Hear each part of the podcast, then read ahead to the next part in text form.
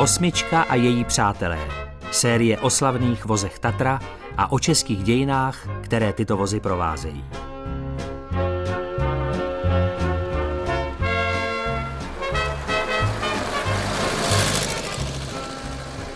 Díl druhý. Od jedenáctky k 57. Začalo bouřlivé 20. století. První světová válka a narodil se nový samostatný stát, Československo. Patřili jsme k nejvyspělejším zemím světa, stejně jako vozy Tatra. Naším průvodcem bude opět šéf-konstruktér Tatry Radomír Smolka a jako vždy začneme nedávnou minulostí. V 96. akcie na tajňačku skupoval pan Soudek, provalilo se, že to je pan Soudek, to znamená dva, tři roky patřila Tatra dokonce pod Škodu Plzeň. A v roce 99 prostě Tatra byla úplně, řeknu, skoro na kolenou a do hry vstoupil stát. De facto, řeknu to úplně otevřeně, ty dluhy po Tatře skoupila, tehdy se tomu říkalo revitalizační agentura, de facto stát a hledala nového majitele. Koketovalo se s nějakým velkým výrobcem, nicméně pravda je, že v tu dobu jako Tatru z těch velkých nikdo nechtěl, neměl zájem. Takže v roce 2001 se firma prodala, řeknu v vozovkách, kuchyňské firmě SDC International, což byl v jejím hlavním postavu byl pan Milota Srkal. Jeho spoluhráčem v podstatě byl Ronald Adams, který do hry vstoupil potom později. A celé to z pozadí financoval Terex z Ameriky. No ale zase po dvou letech prostě Tatra najednou zase byla na tom špatně. Za, ale zase zaplať pámbu se podařilo uzavřít kontrakt na vojenská auta do Izraele a ten Terex si nemohl dovolit takovouhle mezinárodní ostudu, to znamená vstoupil majetkově do Tatry, to znamená Tatra se přejmenovala na Terex Tatra. V roce 2006 ten Terex to očistil, dostal to do černých čísel, bylo to bez dluhu, notabene byl boom ekonomicky ve světě, takže se auta prodávaly jak, jak housky na krámě. No a Terex to nabídl prodeji a koupil to vlastně zase taková partička lidí, kteří si říkali Blue River, eh, kde byl pan Ronald Adams, byl tam pan Rishi, který obchodoval s Tatrovkama do Indie přes svoje firmy, byla tam belgická banka KBC a byl tam nějaký kamarád pana Adamse, nějaký americký podnikatel. Tito čtyři prostě koupili Tatru, Ronald Adams se stal generálním ředitelem předsedou představenstva. No a první Dva, tři roky to šlo všechno v pořádku, no a přišla globální krize a v exekuci vlastně v 15. března 2013 to vlastně se prodalo a vlastně majitele 65% koupil pan Strnad Jaroslav a 35 vlastně pan, pan René Matera.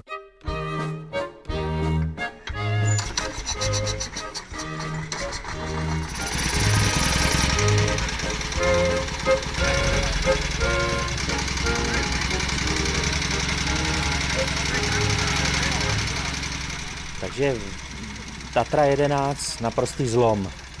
To je nejdůležitější, nejdůležitější auto v historii Tatry.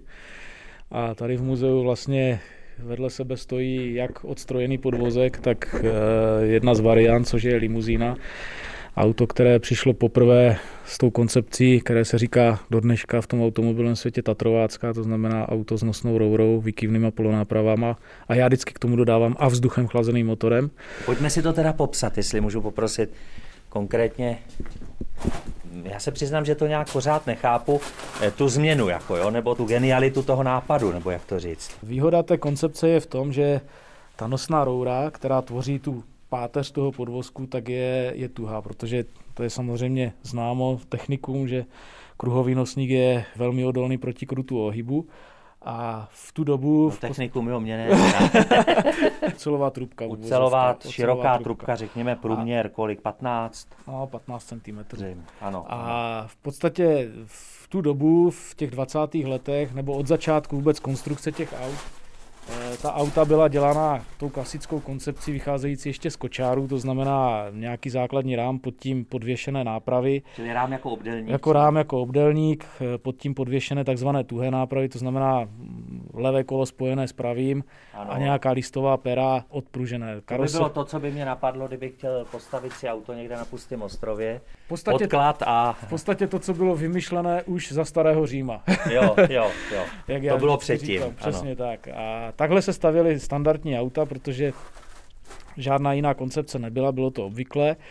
A Protože samozřejmě to bylo na začátku rozvoje automobilismu, tak žádné dálnice, žádné spevněné cesty neexistovaly a pokud se na tu koncepci postavila karoserie, tak ta karoserie trpěla. Navíc se tehdy stavěly karoserie, nebyly ani ocelové, byly z, z nějakého dřeva, takže trpěly ty karoserie. A, a ta koncepce byla drahá. Stavět takhle auta, to bylo drahé. To znamená, že ti automobiloví konstruktéři, eh, hlavně po té první světové válce, kdy obecně v Evropě byla bída, tak se snažili téměř všichni hledat cestu k takzvanému lidovému vozu. Jednou z těch cest byla koncepce Tatra, to ledvinkovo dítě, to dítě Hanze Ledvinky, který v podstatě oprášil patent na tohleto uložení náprav, ty výkyvné polonápravy a použil centrální nosnou rouru proto, aby odstínil to, to namáhání těch karoserií. Tato koncepce v podstatě dala velkou tuhost tomu samotnému podvozku. Mm-hmm. To znamená, ta karoserie, která se na to namontovala potom přes příčníky. A ta se nemontuje na ta kola, ne, ne, na ne, rouru. Ne, ta se montuje přímo na tu rouru.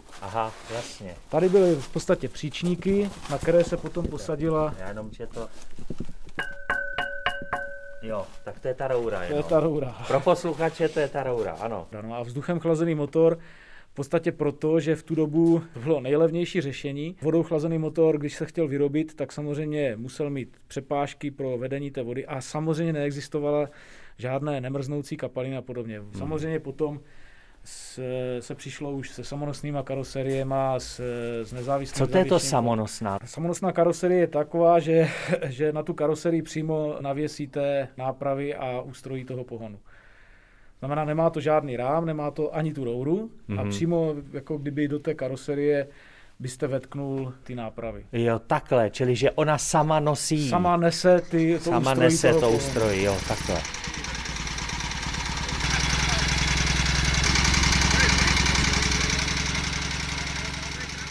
Takže jdeme teda dovnitř. Tak, dveře se otevírají tady klasicky, to znamená Hmm, jako nes, ne že jo? Proti, ne proti směru. Ne proti směru, ano. Tak já teda s velkou úctou si sedám. Co mě teda zaujalo je hodiny se římskými číslicemi. to se málo kdy dneska vidí. Takže zkusím zabouchnout. Ano. A ne. Ještě jednou. Teď to drží, ano. Tak a... Tady taková drobnost výklopné, eh, výklopné čelní okno směrem dopředu. Jakože větrání? No, větrání, no. Aha, takhle jakože... Povolíte křídlové matice mm-hmm. a vyklopíte nahoru, tady už je ta jo.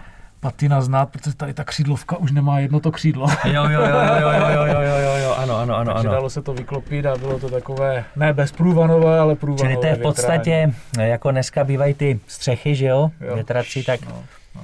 tak eh, dokonce zpětné zrcátko klasické, No, výhled se mi zdá velmi dobrý, jako no, nebo nevím, no, jako prostě... Hm, jakože je z toho dobře vidět. Trošku samozřejmě mě by tady vadilo, že pořád koukám na tu kapotu vepředu, že jo, ale tak to asi bylo tehdy běžné, plus, že jo. Plus ta příčka vlastně v tom čelním skle. A příčka že? v čelním skle je divná, no to jo, no. to je pravda vlastně, ano, ano, ta by mě vadila teda. A to je kvůli tomu výklopnému sklu. To je kvůli tomu výklopnému sklu, no. no. tak to je tak něco za něco. No, opět pravé řízení teda, což v té době bylo jasné, běžné. Dřevěný volant. Tachometr. Jinak je to samozřejmě karoserie je dřevěná, pobytá plechem. Ano, ano, ano. Znamená, vidíte tady všude jasanové nebo bukové dřevo, které se používalo. Mm-hmm. Klasicky. Tohle to.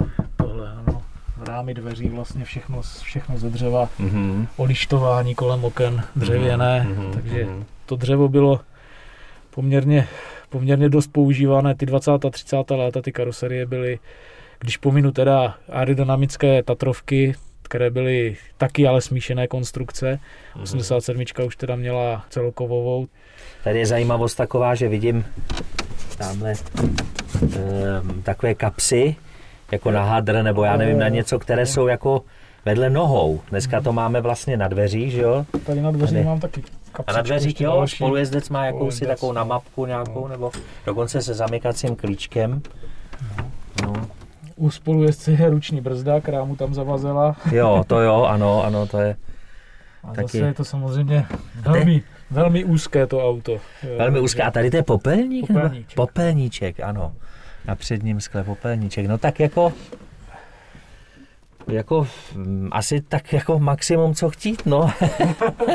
A vzadu se teda dva lidé mohli si sednout, Jo, jo, jo. ano. Ale museli prolézt, nebo měli svoje dveře? Měli. Ne, ne, ne. neměli. Teď asi nevylezem, ale teda. Nebo vylezem? Jo. Jo, jo, jo, dobrý, dobrý. Tak. Aha, jo, takhle. Počkáte, to je krásné. Žádná, žádná fixace, nic takového. Jo, jo, jo, Bezpečnost se moc neřešila. Takže to je jedenáctka.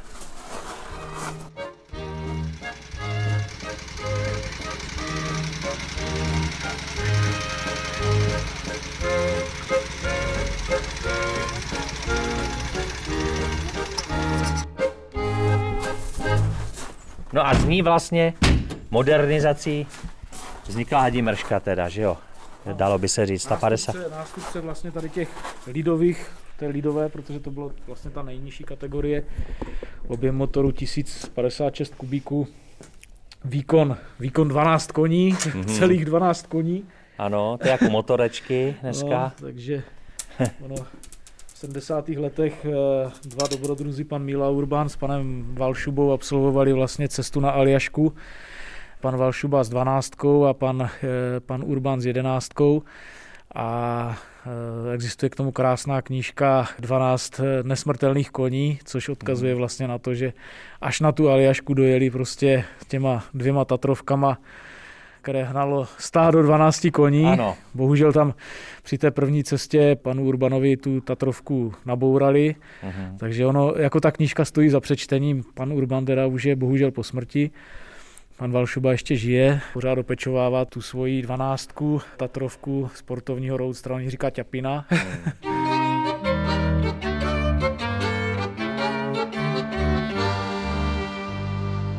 Tady stojíme u Tatry 17, což je alternativa vlastně k té, řeknu, lidové Tatře 11.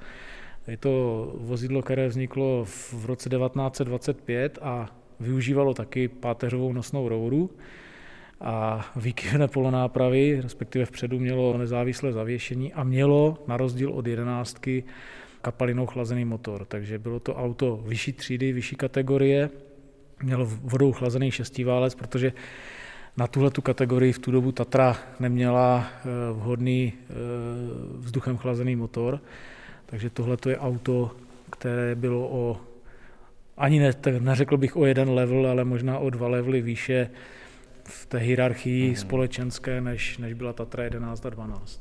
To je vidět i na tom prostoru, když já se můžeme zase jít podívat dovnitř, nebo blízko toho, že máme tady místa pro 2, 4, 6 minimálně lidí, dvě zadní řady, to je taky zajímavá věc. Sklopná sedátka, no, alternativně Dveře pro teda, šest pro lidí. zadní no, řada má dveře, no. Takže může, ano. A tady jsou dvě židličky, to je zajímavé, že jsou Sklopné, no. Vzadu, jo, vzadu, aha, sklopné, jasně. Čili já sklopím vlastně tu druhou řadu a jdu si sednout na tu třetí. Ano, jasně. To je ta varianta, kterou tady máme. Samozřejmě, že tohle je varianta otevřený kabriolet, až šestimístný, existovaly uzavřené karoserie, mm-hmm. existovaly zase na druhou stranu třeba dvoumístné sportovní verze, i vlastně karosované, třeba mm-hmm. speciálně. Přes nadějná 20. léta přichází krize let 30. A vše je završeno okupací Československa a druhou světovou válkou. A to vše naši předkové prožívají společně s legendární Tatrou 57 Hadimrškou. To neznáte hádí mršku děvčata, ten když se rozjede, co dovede. Malá velká tlustá tenká vlkata, kterou si vezme do hlavy, tu dojede. Ví, že všechno dojde, co se vleče, neuteče, ví, že mu to projde, tak si dovolí. to neznáte hadí mršku děvčata, ten když se rozjede, nepovolí.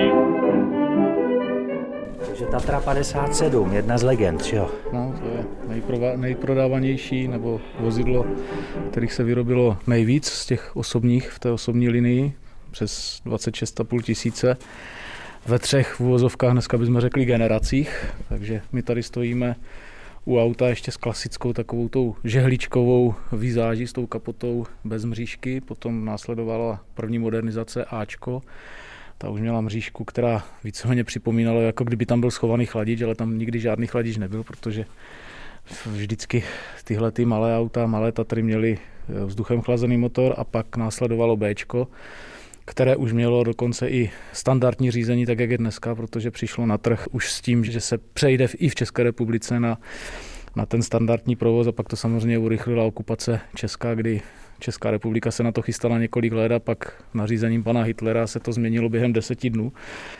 Z 57 byla odvozena za války i varianta vojenská, takzvaný Kiebelwagen, takže Tatra 57K, která sloužila potom i po válce u, u České armády a u policie.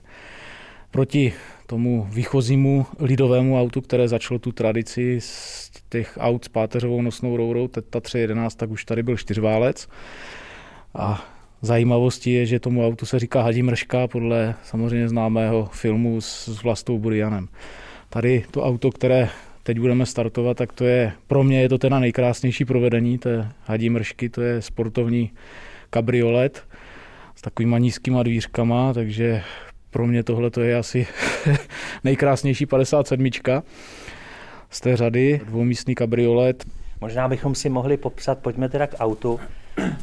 Vy tu máte všude ten štěrk, to je jako iluze jako reality, nebo Ne, tak myslím si, že to, to tak odpovídá době, dobovým, době, dobovým těm. Dobovým reálím, no. A máme tady kolegu, který se pokusí, jak je to složité to nastartovat teďka. No podle toho, jak se tomu zrovna tému autu chce. Jasně. A jak Pořád to... to má duší. Jo.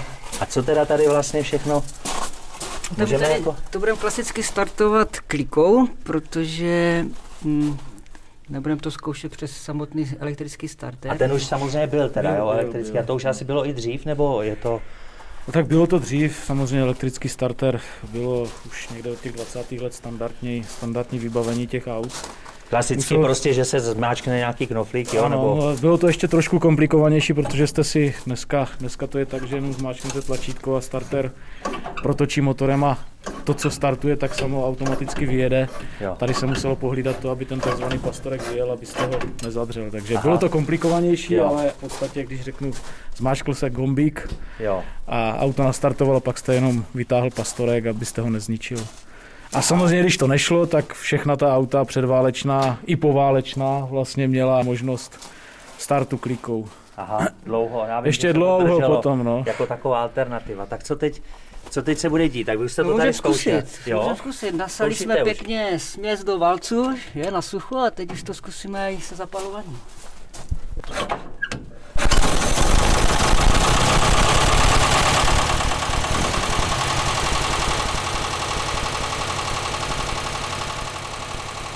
Ten zvuk je charakteristický. No tenhle ten, to je zvuk, eh, pokud by se ten motor roztočil víc, tak samozřejmě uslyšíte ten ventilátor. Tradičnější zvuk je u Tatry 11 nebo 12, to byl dvouválec, tam bylo takové to, někdy se tomu říkalo čoch čoch, čochta, protože to tak, ty dva válce, jak chodili proti sobě, tak to tak znělo.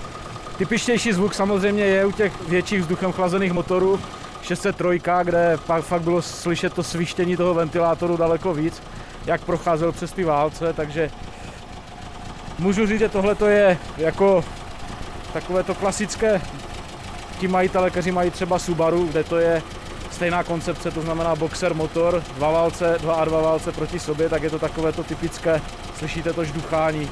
Žduch, žduch, žduch, žduch, jo, žduch, jo, jo. Takhle jo. Počkejte, to já musím ještě... Zatím zavíráte? Jo, mám zavřu kapotu, ať máte ten požitek jako kdyby z jízdy. Dobře, dobře, dobře, dobře, tak to zavřeme. Aha, to šlo i světla nahoru. Tak já nasedám teda. Jo, ale to je docela... Ne, že bych si myslel, že jsem nějaký otesánek, ale máte pravdu, že jako dva silnější už problém. Tak ono, ono to jde vidět i v těch, i v těch filmech z té první republiky, že ti lidi prostě byli menší. Bylo to vidět třeba v těch četnických humoreskách, jak ti chlapi prostě v té Pragovce, když jezdili, tak jak tam byli narvaní a ono to tak asi, asi nebylo ve skutečnosti. Opravdu ti lidi asi byli dříve jednak menší na výšku hmm. a jednak asi drobnější.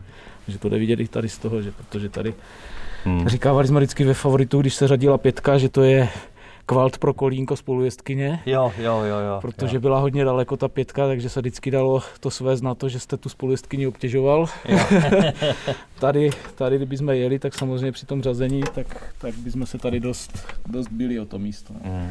Volant samozřejmě. To mělo tři rychlosti? Nebo? Čtyři. Čtyři, čtyři. čtyři stupňová. Ono to, i, i Tatra jedenáctka vlastně před Chutíně, tak, tak už měla, už měla čtyřstupňovou převodovku. A... Tak já takhle, bo, já se zabouchnu, ale musím říct, že teda s tou, sice velmi mobilní technikou, ale, ale, moment, tak, tak jako docela, jako jo, no, ale člověk má pocit, jako kdyby byl v nějakým takovým bojovém vozidle, jo, jo, jako je. spíš jako... No. no, místa tu moc není. Hmm. Ve všech ohledech vlastně 57 byla opravdu velký modernizační krok, ve všech parametrech čtyřválcový motor, nezávislé zavěšení všech kol. Samozřejmě přišla v době krize, a de facto zachránila Tatru. Paradoxně to byl i důvod toho, ty její dobré prodeje toho, že Tatra měla v tu dobu na začátku 30. let v podstatě prototyp aerodynamického malého auta s motorem vzadu, předchůdce Brouka, kterého potom samozřejmě tu koncepci převzal Ferdinand Porsche po nějakých diskuzích s Hansem Ledvinkou. To auto tady máme v muzeu taky. Nepokračovalo se na tom vývoji, protože samozřejmě vedení firmy řeklo, tak prodáváme dobře 57, proč bychom se měli vyhrát do dobrodružství s něčím hmm. novým. A 57 se vyráběla v podstatě až někdy do roku 1948, takže ona, ona opravdu těch 27 tisíc kusů se rozprostřelo do 15 let hmm. výroby, nebo do více jak 15 let výroby více jak 15 hmm. let. Tady, když se podíváme teda na tu desku palubní, tak tady teda vidím Hodiny. Hodiny, že jo, klasik, ta velké, jako krásné, spolujezdice má přímo před sebou, může kontrolovat čas. No. Tachometr, Tachometr, s takovým tím opačným, ano, opačný. že jo, opačným počítáním, jakože no. zprava doleva vlastně, že jo. Tak a můžete si všimnout, že vlastně ta... Řízení ta, teda vpravo, to znamená, to je ta varianta ano, ještě před ano. Ale samozřejmě vidíte, že ta, že ta přístrojová deska je přísně, řeknu, pravo-leva, že vlastně všechno je to symetrické kolem osy. No. To jsou světla. Aha, světla. A tady jsou, tady jsou směrovky. Směrovky, ano. Přestože to bylo v uvozovkách hlídové auto, tak, tak v tehdejších cenách stálo někde kolem 30 tisíc tehdejších korun. Mm-hmm. Neberte mě za slovo, zhruba tak nějak 22-25 tisíc nějaký základ. Tam ten sporták možná někde k 30. A to bylo v porovnání? A to bylo v porovnání s těmi, s těmi platy, které tehdy byly na úrovni stovek korun tehdejších, tak, tak to bylo poměrně dost, jako drahé. To, dost drahé. Proto ta mm-hmm. motorizace v Česku vlastně v těch 20. 30. letech byla, byla poměrně malá a samozřejmě automobil vlastnila, řeknu, lepší střední třída a spíš ta vyšší třída. 57, tak jako všechny ostatní Tatrovky se taky vyráběla v těch verzích pro ty drobné živnostníky s nějakým nákladovým prostorem jako dodávky. Hmm. A samozřejmě pro ty, kdo chtěli mít něco úplně echt a extra, tak jako každá automobilka v tehdejším Československu, tak i Tatra nabízela podvozky takzvaně k dostavbě, takže zejména karosárna Sodomka ve Vysokém mítě nebo Uhlík, Patera, stavěli na to zakázkové karoserie. Mm. Mm. Herci Jan Verich měl třeba Tatru 52 s karoserií mm, Sodomka. Mm.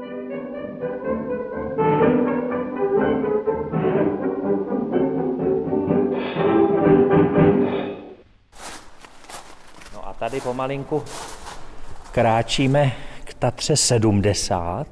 Těchto, těchto aut se vyrábělo mm, hodně málo, opravdu to bylo už auto, řeknu, high society. To se dělalo primárně na zakázku v malých počtech kusů. 58 kusů, tu máte napsáno. 58 kusů a od toho odvozená větší Tatra 80. Ještě větší. Ještě 80. větší 80, nicméně to šasy Základní koncepce podvozku zase s páteřovou nosnou rourou bylo stejné a montoval se do toho buď 6 válec, pak to byla Tatra 70 nebo 12 válec. což byla Tatra 80. Tatry 80 se vyrobilo ještě méně kusů, těch se vyrobilo jenom 25. Tu tady nemáme, Tu tady jo? nemáme, tu, tu má tu třeba vlastní Národní technické muzeum, které má asi ten nejvzácnější model, což byl prezidentský Landaulet pana eh, prezidenta Masaryka. Dochovalo se jich strašně málo. Tady jedna existuje v, v Kopřivnici u soukromého sběratele, je to fakt vzácné auto. Tatru 70 má například ve sbírce i pan Milan Loprajs, bratr Karla Loprajze. 70. 70. Ono se vždycky říkalo, že kdo v těch 30. letech nebo která země uměla vyrobit 12-válcová auta, 12-válcové motory, tak patřila k tomu top, takže i to svědčí o tom, na jaké úrovni tady průmysl v České republice nebo v Československu hmm. v tu dobu byl. Výsostné postavení našeho průmyslu v Evropě zůstává. Jsme na konci 30. let a nenáhodou je hranice Sudet stanovena přesně tak, aby Tatra připadla už hned v září 1938 Hitlerovi. Sám Führer byl prý velkým obdivovatelem Tatry a tak namaloval hranici své velkoněmecké říše přímo před plotem továrny. Továrny, která vyráběla asi nejznámější Tatrovku, osmičku. A samozřejmě i její přátele, tedy Tatry 77, 97, ale o tom až příště. Na setkání se těší váš průvodce Ondřej Kepka.